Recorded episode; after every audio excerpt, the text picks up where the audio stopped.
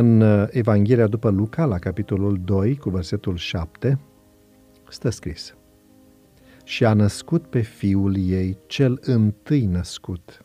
L-a înfășat în scutece și l-a culcat într-o iesle pentru că în casa de poposire nu era loc pentru ei.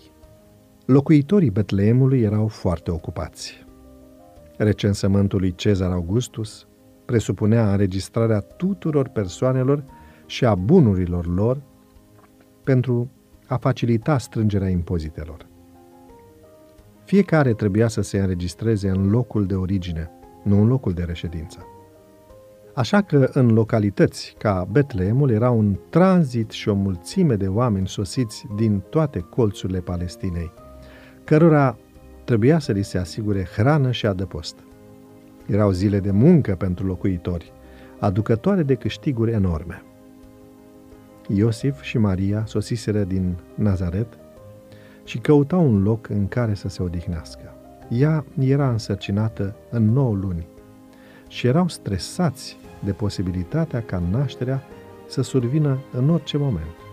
Au bătut la porți, au făcut apel la ospitalitatea oamenilor din Betleem, dar porțile și inimile s-au închis cu indiferență și probabil cu egoism. Versetul spune, în casa de poposire nu era loc pentru ei.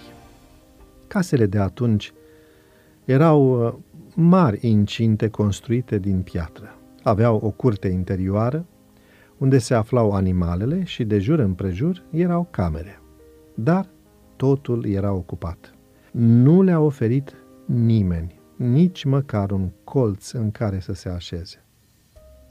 Nu i-a fost nimănui milă de cuplul sfânt.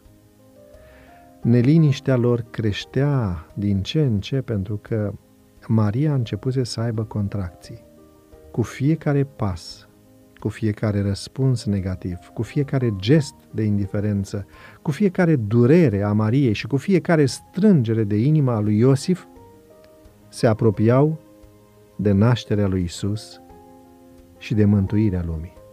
În cele din urmă, le-a oferit cineva un grajd, aflat într-una din peșterile din spatele caselor, unde erau ținute animalele în nopțile foarte răcoroase.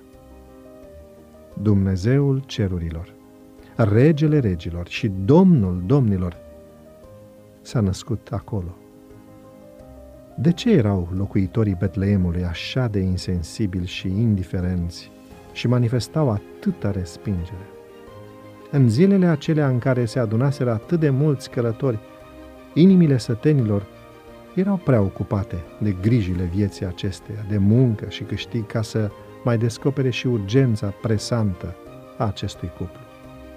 Inimi ocupate de materialism, capabile să respingă și să dea afară din viețile și căminurile lor pe Mântuitorul Lumii.